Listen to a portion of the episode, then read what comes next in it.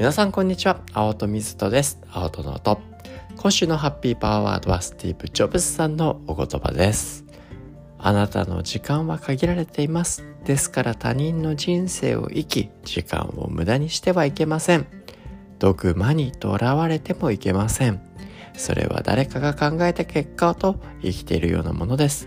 誰かの意見という雑音なんかにあなたの内なる声をかき消されないでください。そして最も重要なことは自分自身の心と直感に従う勇気を持つことです。それらはどういうわけかあなたが本当になりたいものを知っているのです。それ以外のものは全て二の次でしかありません。というわけで、このね、言葉の意味するところの脳的な解釈をですね、今週の月曜日、ハッピーマンデーでご紹介させていただいておりますので、気になる方はぜひぜひ聞いてみてください。というわけで本日は金曜日、ハッピーフライデー皆さん、今週も大変お疲れ様でございました。今週はどんなハッピーをね、見つけていただけたでしょうかというわけで、毎週金曜日ハッピーフライデーと題しまして、ね、世界中の皆様のハッピーなニュースをですね、こう、お届けさせていただいて、いろんなニュースがありますが、皆さんのね、ささやかな、そして大きないろんなハッピーを聞いて、浸って、あんなハッピー、こんなハッピーもあって、誰かのハッピーが自分のハッピーね、そうなると豊かだろうなというわけで皆さんのですね、お寄せいただいているハッピーエピソードご紹介させていただけたらなというふうに思っております。今週もいくつもいただいておりますので、発表させていただけたらなというふうに思います。まず、一人目の方。リコさん、いつもありがとうございます。こんにちは。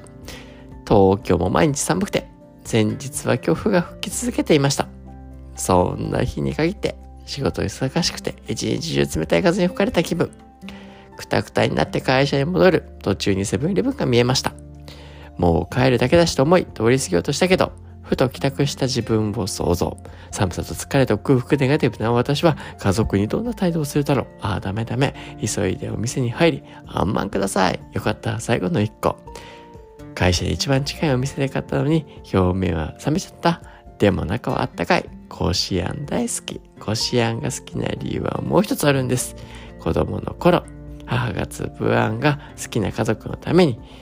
小豆を煮ていて、みんなが好きなつぶあんってどんなにおい、どんなに美味しいんだろうって期待して食べたら、あれ？美味しくない。そしたら私のためにこしあん作ってくれたんです。こしあん食べると思い出すな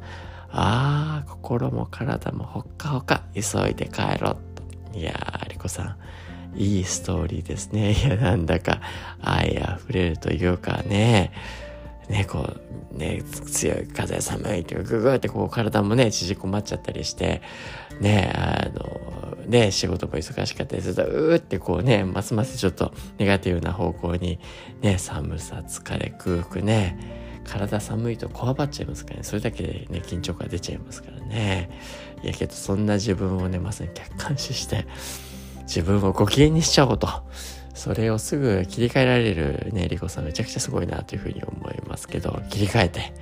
甘くださいってなんか可愛いですね。甘くださいってね、なんかいいですね。最近あんま食べてないな。食べたくなっちゃいましたね。あの、今日は東京も大雪なみたいなんで、またリコさんの、あれですね、甘くださいが飛び出るかもしれないですね。はい、そうですね。あの、ね、こしあんで、こしあん大好きエピソードもね、こう、自分が好きなものをただただね、こう、その時点のね、思い出っていうのもそうだけど、今日、ね、迷った時に決めましょうとこうなって言いまして、時間軸をね、こう、長く持てるようになるその背景ね、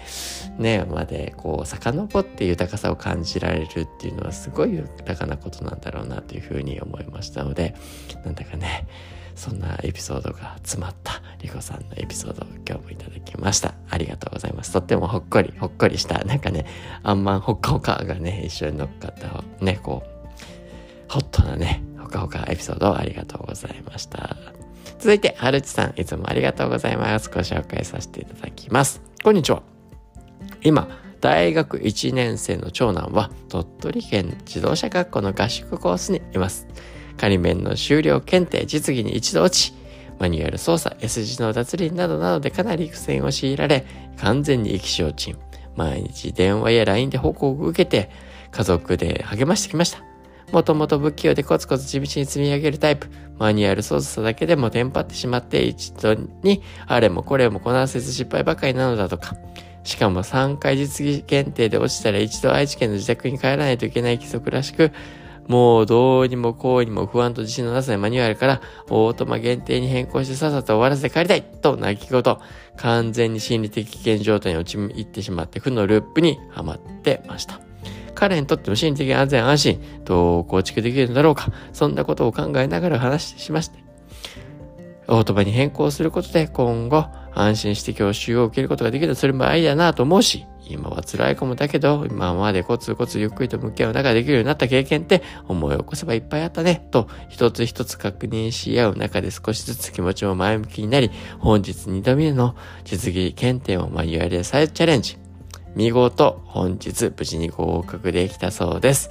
今回は前回と比べてどんなところを意識できたのかな？うまくできたのかどんなところ？この経験ってこの先同じようにうまくいかないできないことがで、出来事が起きた時にもまた乗り越えるための再現可能な力になったよね。と、この貴重な成功体験のフィルター形成、合格を目にした時の嬉し涙、その記憶痕跡へと思いを馳せながら、私自身も共に学ばせてもらい、感無量です。子供の成長って本当に嬉しいものですね。というわけで、はるちさん素敵な素敵なエピソードですね。ありがとうございます。いやー、ね、学びってもういろんなところにありますしね、で、その学びっていうのはね、いわゆるお勉強、勉強ね、まあ、あの、ね、自動車教師で言うと、あのね、ペーパーを受けるだけじゃなく、そうじゃないところでいろいろね、宿泊していろんなことが学べる。まあ今ね、受験シーズンでもあるから、ね、受験自身のお勉強がどう、ね、どうこうというよりも、やっぱそういった体験をね、通して、何をね、人生につなげて学んでいくのかっていうね、常にいろんな場面で、豊かなね、学びの機会ってあるんだなと。で、そこをね、いや、負のループ、ね、こう、うまくいかない、ね、ああ、ダメだで失敗してる、ね、あの、本人落ち込む。よくあるパターンはそこに輪をかけるようにですね、周りをなんでできないのダメじゃないってますますストレスをかけるっていうパターンなんですけど、はるっちさんはそうじゃないですね。今ね、ああ、こう、負のループ入っちゃったね、心理的に危険なんだなと。ね、じゃあどうしていったらいいかなと。そこをね、和らげるように、ね、いろいろ、まあ、ああしなさい、こうしなさいじゃない、それを和らげるために、ね、こう話聞いてあげたりだとか、ね、ポジティブだったことを思い出したりだとか、で、まあ失敗してもまたね、お供にしたらいいよとかね。いやーね、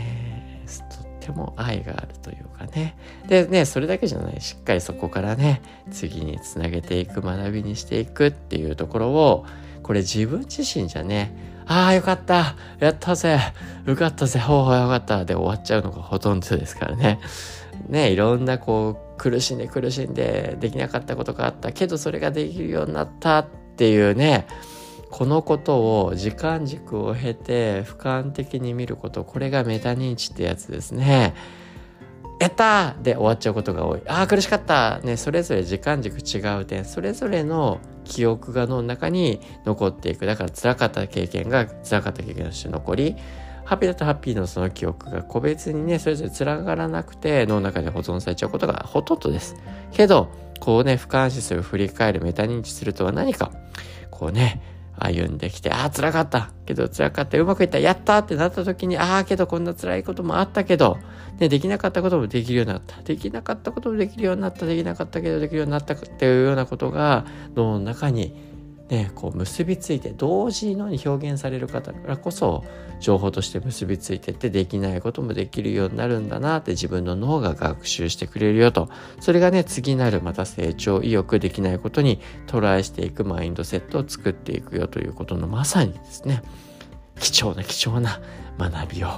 ね春地さんねシェアしていただき誠にありがとうございます。なんだかね今日は2つ深いエピソードがあっちゃったので、今日それで終わっちゃいましたね。というわけで、皆さん今日週もですね、いっぱいね、コメントいただいてありがとうございました。というわけで、今週末もハッピーハッピーなウィークエンドですね、皆さんがお過ごしになれることを心よりお祈りいたします。というわけで、また来週お会いしましょう。青との音でした。